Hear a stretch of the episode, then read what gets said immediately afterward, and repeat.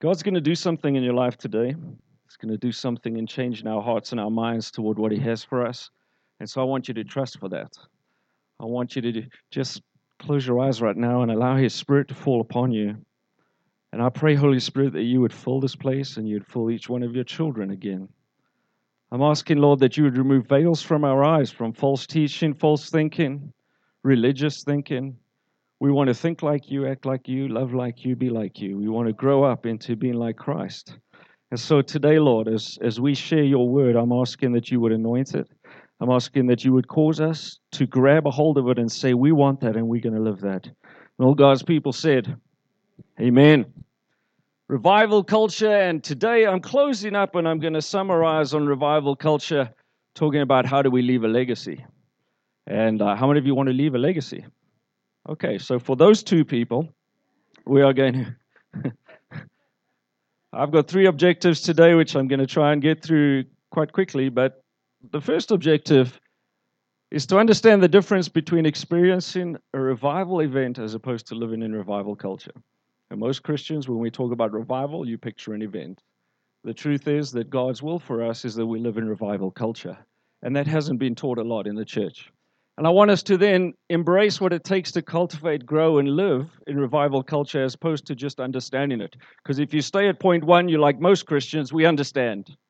We, we did the teaching, we studied the theology. We know the Greek, we know the Hebrew, but we don't embrace and live it and make it part of our life. So please take step two embrace, live it, make it part of your life. And then lastly, I want to look at what does it take to sustain a legacy, and not just a, a legacy, but an ever increasing, revived kingdom culture that never dies out. Do you believe that's possible?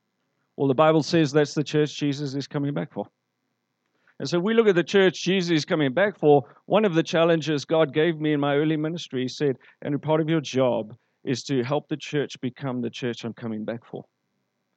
And the church he's coming back for is glorious. The church he's coming back for is moving in the fullness of everything that he has for you. Amen? Don't you want that? I'm sure you do. So when we talk about revival, what do we mean? I reckon a good place to start is a dictionary definition. And uh, you might look at different dictionaries, you might find they say different things, but I'm going to start by looking at a dictionary definition that says revival means these four things restoration to life, consciousness, vigor, strength, falling asleep during Pastor Andrew's sermon, having to be revived by him shouting every now and then, and then restoration to use and acceptance, like an old currency, like old customs, old ways, old systems that had passed away and, and not been in use anymore. Renewed showing of old movies or plays, they are called revival plays or revival movies. But the one we're more interested in is when we talk about Christian revival, church revival. An event in a church or community affecting a religious awakening sounds so boring. Would you agree? It's like, okay, we, Lord Jesus, would you please give us an event in our church or community that would effect a religious awakening? Doesn't that really get you excited? Revival's a whole lot more than that. And we're going to, you know, we've been talking about it. So I'm not the first talking about revival. We've been talking about the principles, the characteristics of what a culture of revival looks like. But I want to say this that when we talk about revival, yes, he came and went. I know. Did you see that? Uh, came and went. When we talk about revival, here's one of the definitions that no matter which book you look at is obvious. Now, I want you to hear this. In order for something to experience revival, it must first have been alive, experienced, and in use. Then it would have to die, pass away, and cease for some reason. So it needs to be revived in order to become what it was before. That is the universal understanding of revival. Can I say that again? In order for something to experience revival, it must first have been alive, must have been experienced, it must have been in use. But then it would have to die, pass away, cease, so that it would need to be revived to become what it was before. Does that make sense? You know, I think that makes sense to even the little children amongst us. So let me then say, based on revival, when we talk about revival in the kingdom, revival actually if a dead, unsaved person gets saved, that's called salvation. But the dead, unsaved person wasn't something before. It's a born again experience. They're newborn. So when we talk about revival, the church, would you agree with me that the church died? The early church of Acts, it died. Then we went through a thousand years of, whoa, that was horrible. No one even had a Bible. If you had one, you were burned at the stake. And now God has been reviving the church over and over again to bring us back to the revelation and the fullness of what He has for us and what He intended in the first place. Would you agree? He has to revive His church because the church died. He has to revive an understanding of culture and systems and practices and biblical understandings that were lost, and He wants to bring them back. Would you agree? So, when we talk about revivals, there have been a, number of different revivals. Most people would say the classic understanding would be that a few really awesome, intense, supernatural revivals, and few and far between in different places, but they impacted entire cities. Owen Murphy's book, uh, When God Stepped Down from Heaven, says this This is revival when men in the streets are afraid to open their mouths, and women as well, and children. And utter godless words, lest the judgments of God should fall when sinners, overawed by the presence of God, tremble in the streets and cry for mercy. When without special media and sensational advertising, the Holy Ghost sweeps across cities and towns in supernatural power and holds men in the grip of terrifying conviction. When every shop becomes a pulpit, every heart an altar, every home a sanctuary, and people walk softly before God, this is revival.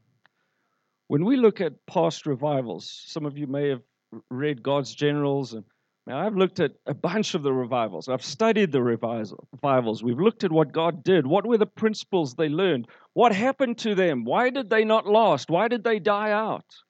There's a lot we can learn. The power and presence and supernatural outpouring of God during revivals was absolutely mind blowing.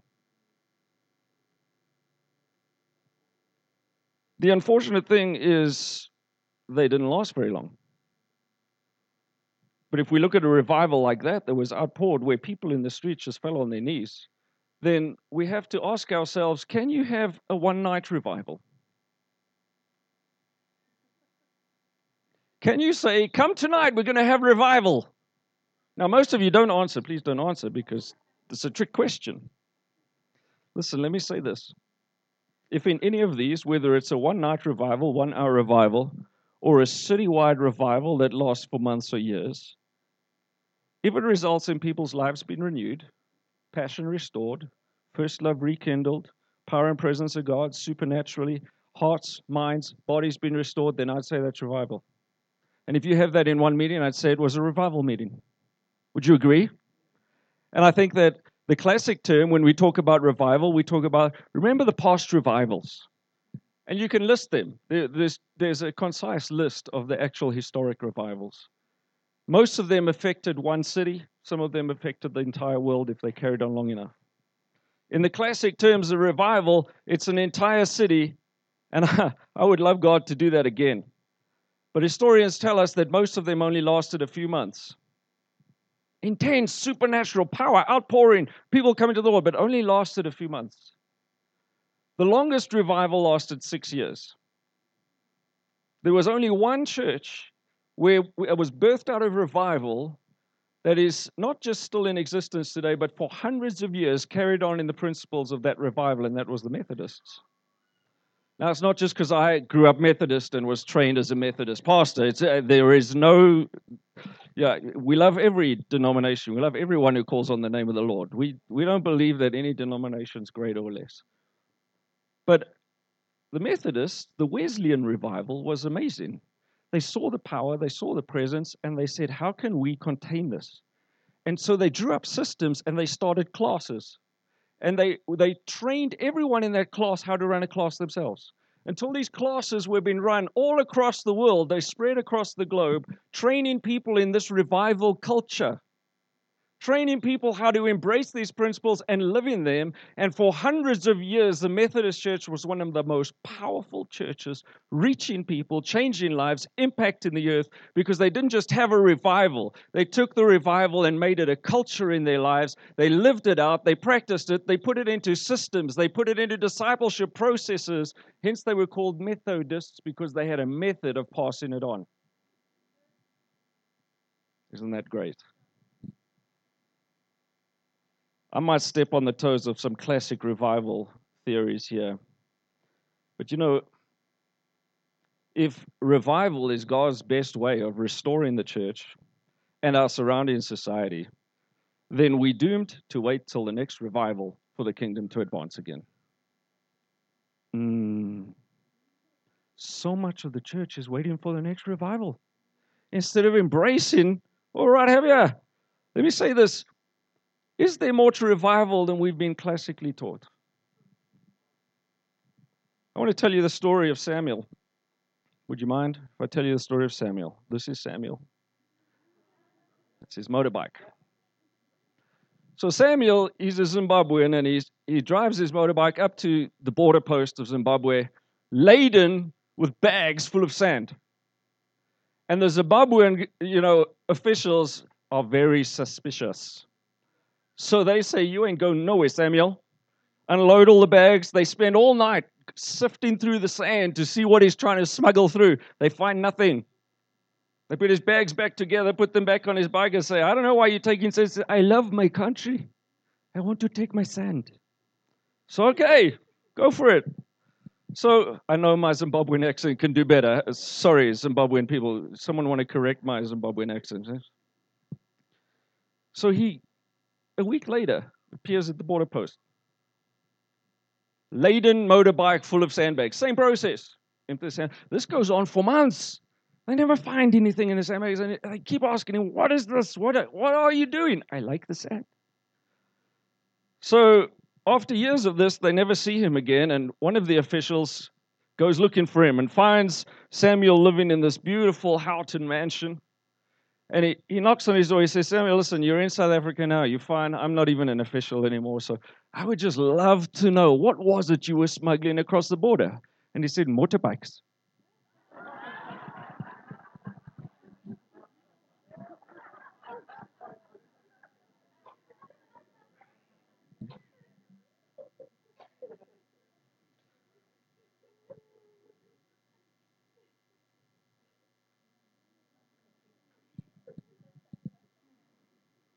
If you are so busy waiting for what's in the sandbag to be released, you miss what's right under your nose. And there's so many in the church waiting, praying, longing for the next revival event that they miss the revival atmosphere of heaven that's all around us, that's constantly at our disposal, that Jesus paid for. At the cross, he gave us everything. It's all right here. We don't have to wait to heaven get to heaven. Jesus and the unseen realm is right here. I can step into Jesus' presence just like that. I can see him, speak to him, feel him, understand him. We can release his anointing. We can bring kingdom power in ever increasing glory. That is the call upon the church. Would you agree? Most of the church is waiting for the next great revival, and I want to tell you, we live in an open heaven, and we're meant to live in revival from one level of glory to the next. The Bible says that his glory will cover the earth as the waters cover the sea. Do you know what that means? You know what it's talking about? It talks about the fact that it is Christ in you which is the hope of glory, which means you and me who carry the glory within us, covering the earth, are going to represent the glory of the Lord covering the earth as the water covers the sea. It's his people that carry his glory, it's not the sea. And he's not going to come again and just Many people say, well, that's talking about when Jesus returns. No, it's going to happen in our time that the earth is going to be surrounded and filled with people full of the glory, releasing the glory, releasing heaven. And they don't need an event to spark it because they tapping into Jesus who did it all already. Hmm. Not only God can bring these momentous, great, glorious outpourings, but we as his chosen people are meant to go from one level of glory to the next. It says that's what happens. We are transformed from one level of glory to the next. So, are we seeing the fullness of the glory right now that they may have seen in some of those revivals? No. But that doesn't mean we're not increasing. We've seen more healings today than we saw five years ago. We've seen more people baptized in the Spirit, stepping out in the gifts, more people prophesying than we did years ago. So we are going from one level of glory to the next. We're not standing still. Amen. We trust in for the fullness. We're not waiting for a revival to come and now I'm ready, Jesus. Most revivals were led by one or two anointed individuals. Revival culture is every one of you walking in the glory, releasing that culture. changing the sphere of influence that God has had you. You know that Jesus stood over Jerusalem and he wept and he said, If only you'd known the day of your visitation. They missed the Messiah. How did they do that? There were so many prophetic words. He fulfilled every single prophetic word that had been spoken. They missed him. Why? Because they were looking for something spectacular. They weren't looking for the son of a carpenter.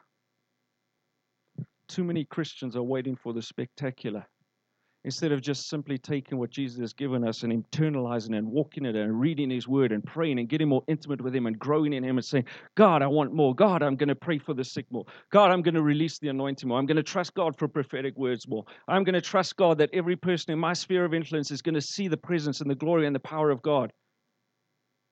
Is that not better? So when we talk about how do we embrace and cultivate this culture, oh, thanks. You're telling me that my Mac needs to be plugged in. It's a Mac, runs on a battery. Battery's about to be plugged in. Something about the power. You're about to experience the power.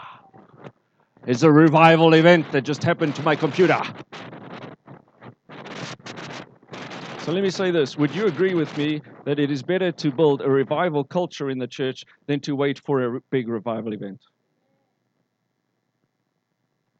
And our churches around the world are embracing what we call revival culture. There are many churches around the world for decades who've been trusting God for revival culture. That's what we do as a church. That's why we have our interventions where we train people in how to move in the miraculous. How many of you our, have come to our ministry training uh, sessions that we've had. Well, when you come to those things, most people leave so anointed they can't even drive home.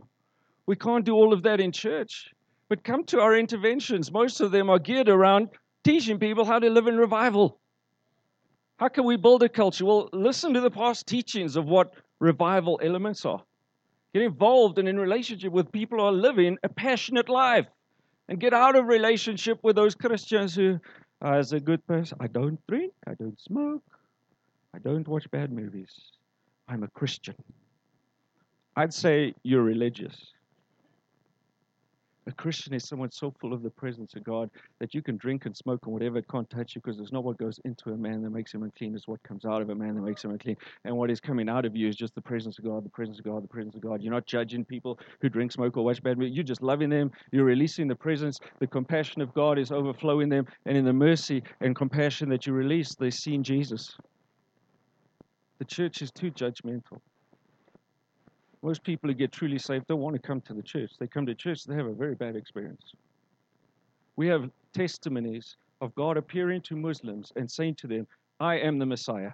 I am the God that you've been looking for. Now go find one of my churches and read my Bible. And they go and find a church and Jesus isn't in it. I want to be a church that when God is appearing to Muslims all over this country and they come to this church, they find Jesus that stood in front of them and introduced himself to them. Every one of you should be that. Amen?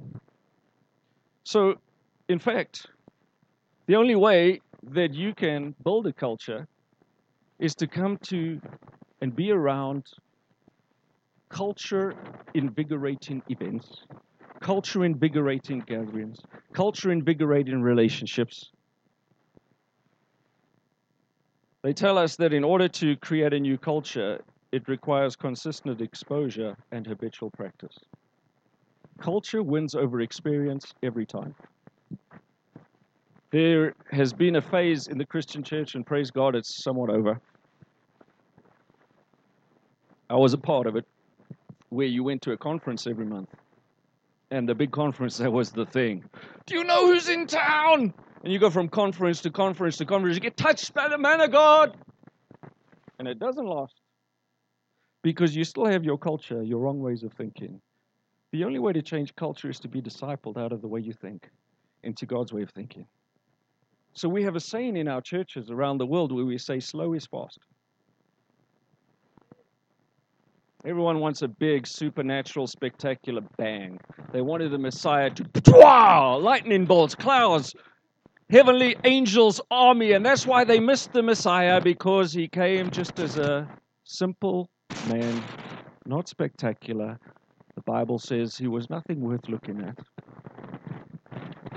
Stop waiting for the spectacular and start living what He's given you. Spurgeon. I love Spurgeon. Read a lot of his stuff. Spurgeon talks about revival, and he was birthed out of revival. He's a product of revival. And he says some things about revival that should change the way we think. He says the kind of revival we talk about, where God's presence falls and revives the church into these powerful states, is not God's preferred solution. You only need to revive something that once was live but now is dead. God rather wants his church to constantly be alive and living in a revived state. Can you say amen? He only has to bring revival because of the backslidden condition of the church.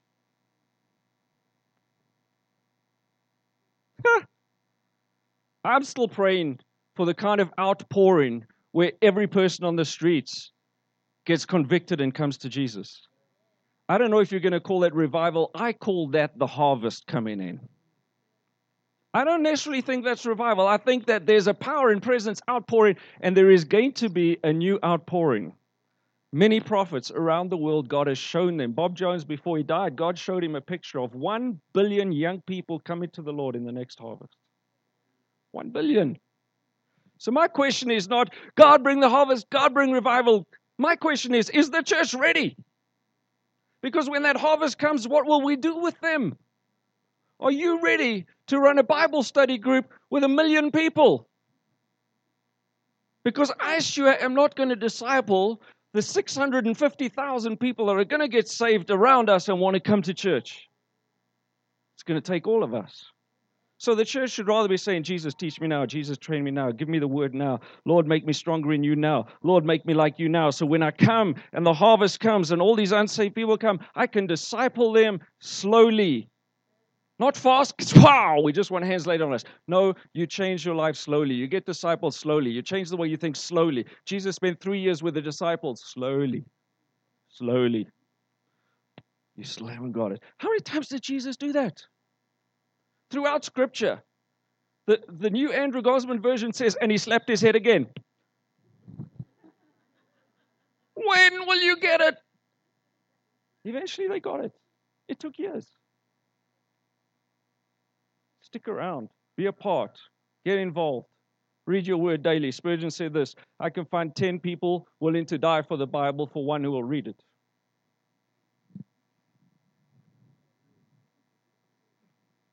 Spurgeon said this about true revival. He said, True revival actually should be spoken of in the church because the church was what was alive, the church is what has backslidden, and the church is what needs revival. Uh, but listen, church, God has treasured up in his dear Son that saved souls in the church should prosper and be in health, and that their spirituality ought not to need reviving. Spurgeon said that, not me. And he came out of revival. They should be asking and aspire for higher blessings, richer mercy than just a mere revival. They should be asking for growth in grace, for increase in strength, for greater success. They should have outclimbed and outsourced the period in which they needed to constantly cry, Wilt thou revive us again, O Lord? Wow. He closes For a church to be constantly needing revival is an indication of much sin. For if our churches were healthy before the Lord, it would not require a revival to uplift its members. The church should be a camp of soldiers, not a hospital of invalids. There have been many renewals God's poured out. I mean, I've been a part of Toronto, the vineyard movements, the refreshings, where God has poured out joy. I experienced 1985 as a Methodist youth pastor leading worship, the presence of God falling on us in the Methodist youth, 40 of us, plastered to the ground. We could not get up. We could not stop laughing for six hours. Methodist. We didn't know what was happening. We were like, and then it happened again the next week. Then demons started coming out of people. Why? Because we were just praying, Jesus, we want to be more like you. And he did it, and it scared us. But I want to tell you this it wasn't a great revival. It was a group of people just saying, We want to be more like you. And the presence came. How hungry are you? So, how do we leave a legacy? Oh, that's Charles Spurgeon, by the way. Good looking guy. I did grow my beard to look like him, but Carol said she wouldn't kiss me like that, so I had to. So, if most of the moves of God did not last, how do we leave a legacy? We just had a child dedication. The Bible says in Psalm 127 that children are like arrows in the hands of a warrior. Blessed is the man whose quiver is full of them.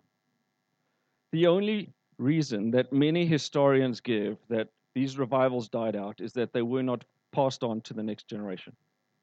They weren't passed on to the youth. Hello? Okay. The children, the young people that we disregard because we're the adults, we bring the money in. Why do we reach university campuses as a church? If you look on our website, you will see that we are reaching around the world far more university campuses than we have churches because we see the youth as our harvest field. We see the youth as the generation that's going to continue this. There's a great scripture, and I'm just going to tell you the story quickly because we don't have time to read it. But sustainable revival must be multi generational. That's my last point. Deuteronomy 6. Moses is about to die. He's about to send them into the promised land. God said, You can't go for reasons I don't have time to tell you. And Moses is standing there and he's telling the Israelites, This is how God wants you to behave. This is the rules by which God wants you to behave. And he closes by saying this So, these words that I command you today, let them be on your heart. Teach them diligently to your children. Talk of them when you sit down, when you get up, walk by the way, when you're in your homes, when you lie down, when you rise. Most parents only speak to their children when they're disciplining them. Don't you know that's bad? I want you to do this. No, we should be talking about what it looks like to be a healthy, beautiful family, what it looks like to be living out our destiny, what it looks like to exercise self control while we're sitting having dinner in the nice times. That's when children are more open. And so he follows with this and he ends The Lord your God him alone shall you fear and serve him. If you go after other gods, he will be very angry and he will destroy you from the face of the earth. Very small little warning. One of the, you know, read the small print. What happens? Joshua goes in and he does just that. Joshua and his generation took the promised land. I mean, they saw miracles. Joshua, they, they lived with angels. I mean, Israel, they had the pillar of cloud, the presence of God day and night. They had angels all around them. It tells us that an angel led them everywhere they went. These guys were living in the supernatural. Would you agree? However, can I read you something from Judges that is very sad? So Joshua, after they had taken the land, dismissed the people, and Israel went each to his inheritance to take possession. And the people served the Lord all the days of Joshua and all the days of the elders who outlived Joshua, who had seen the great work the Lord had done. And Joshua died. And all the generation were also gathered to their fathers that died with him. Then there arose another generation after them who did not know the Lord, nor the work he had done for Israel. And so they turned away from God and did what was evil in the sight of the Lord and served other gods. Wait, wait, hang on a second. Unless you pass it on to the next generation, doesn't matter how big your experience was. Doesn't matter how much power and glory you experienced. It says they did not even know the Lord. What were they talking about in their homes? Your children need to know the Lord. Those around you need to know the Lord. We've got to pass the fire on to the next generation, or the fire's going to go out. And that's why most revivals are not sustained. Mass evangelism does not work. Reinhard Bonnke himself will tell you that only 3 to 5% of people saved in these mass crusades are actually serving God in a church five years later. 3%. Slow is fast. Go find an unbeliever. Just one. Just one. Trust God for one. Oh, I've got to give my whole week. No, trust God for one. Disciple that believer for one year. Pour your life into them. Walk with them. Get them grounded in the Word. Bring them to church. Bring them to Victory Weekend.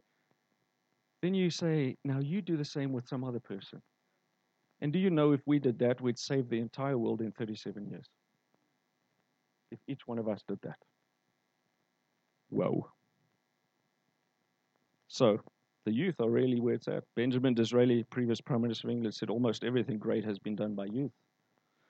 What do we mean by youth? Well, in Psalms it says the Lord Jesus will rule in the midst of his enemies. Your troops will volunteer freely in the day of your power in holiness from the, do, the, womb, the doom of your womb, from the womb of your dawn. Who are the troops? Who are coming to him freely? Who's arrayed in holiness? The youth shall cover the earth as your dew. That means thousands and thousands and millions and billions of youth coming as the dew covering the earth. Youth is the word yalduth in Hebrew, and it means from adolescence to early manhood, womanhood. How many of you are in that category? Very few of us. It doesn't mean it's over for you. It means you should be pouring into that age group if you want what you have to endure. So, most of what we do, we say, if we can change a campus, we can change the world. We have a unique calling as a church. Every one of our churches reaches campuses. We are reaching all the major campuses in South Africa. We are on every single major campus in South Africa. Some of our works are the biggest works. I mean, Wits has got a work of over 800 students.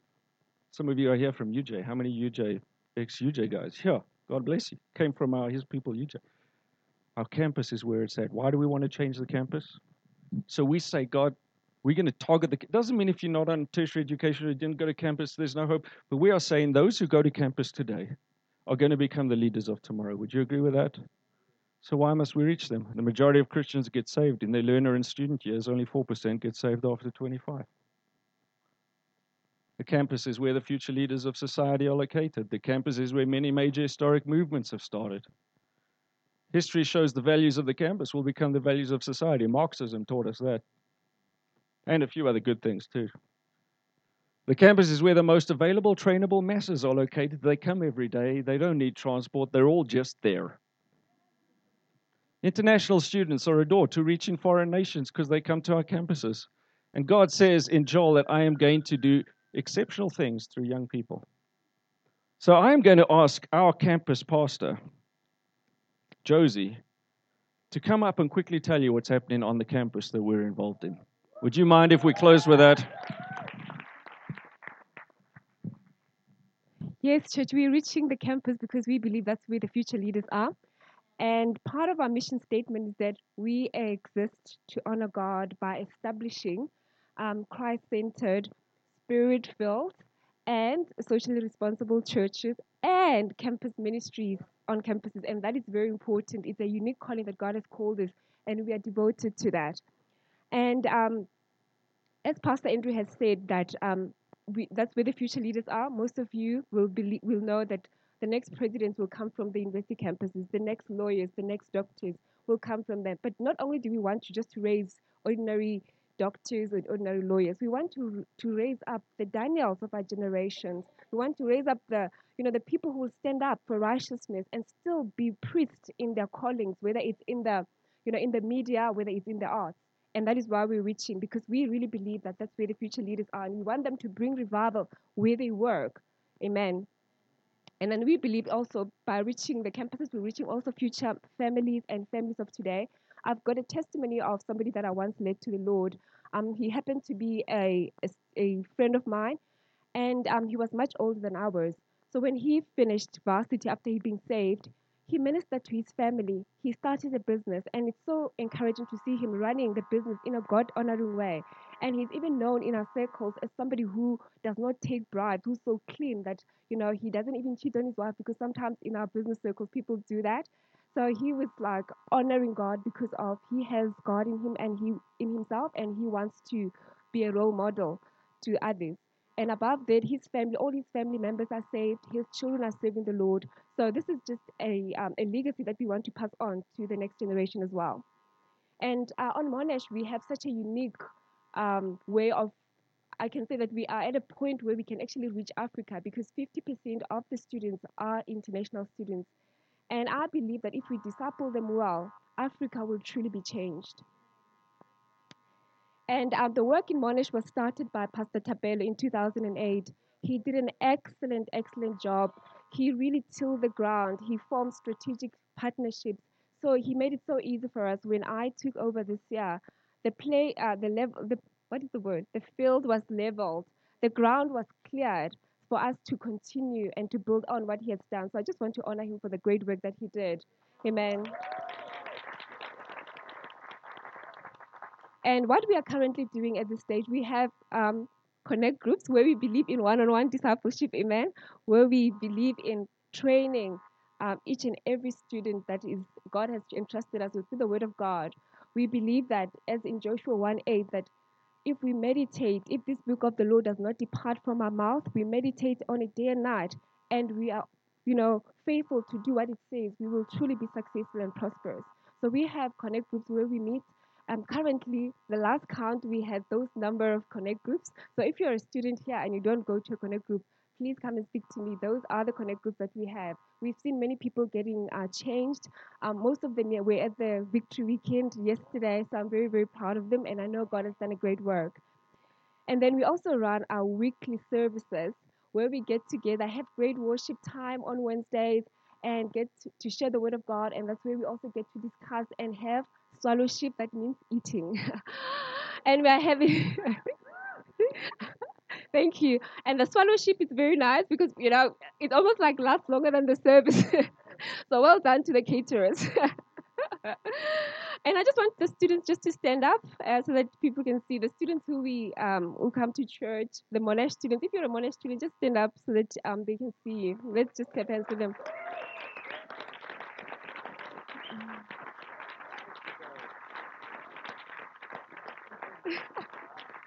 Thank you very much. I'll hand over to Pastor Andrew to finish off. Thank you.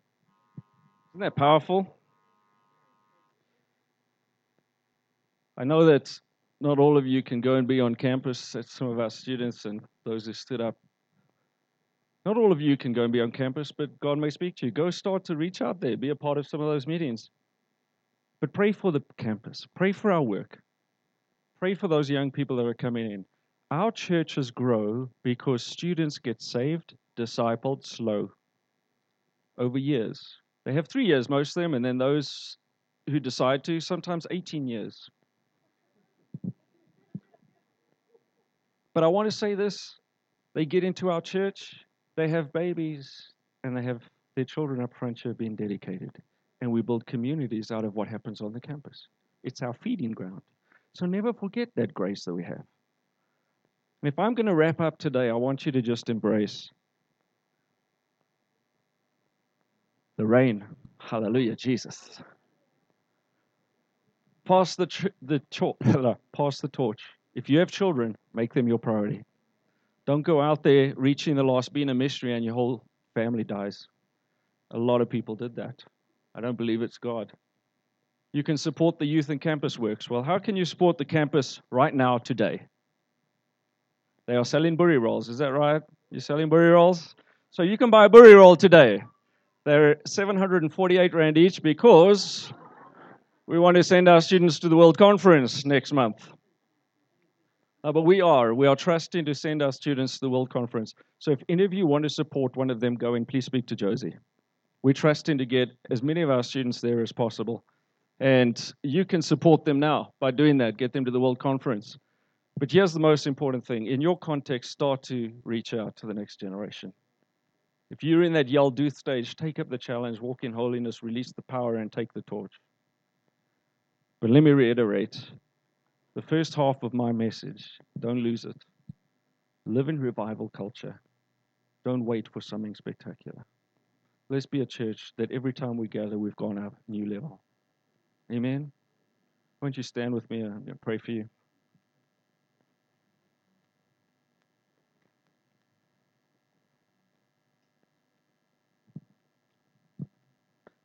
Jesus, you did it all.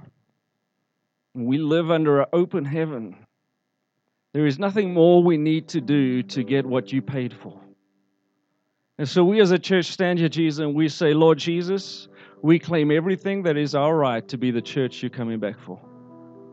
We want to be a church that lives, moves, and breathes the intimacy of Jesus. Lives, moves, and breathes the way you love, the way you act, the way you think, the way you talk, the way you walk. We want to be a church that manifests the power of the Holy Spirit, supernatural, miraculous, miracles taking place. The power of God, words of knowledge over those that work with us. An anointing around us to see people saved wherever we go. Break us out of our own little circle. And Father, I pray for each person here. You know where they're at. Would you take them one step higher this week? And I want each of you to pray this with me Lord Jesus, would you take me one step higher this week? Slow is fast. I choose Jesus to slowly, day by day, decision by decision, become more like you. Thank you. Lord, would you bless this church as we go? Would you cause us to be a watering hole for many? And the church is now leaving the building. The people are not leaving the church, the church is leaving the building. And would you allow this church, Lord, to go and be the church of Jesus Christ to the world around us? That when they go into this world tomorrow to their workplace, to their families, they will release an atmosphere that will change everything around them because they release an atmosphere of heaven. In Jesus' name. Amen. Why don't you give the Lord a hand? Thank you, Jesus.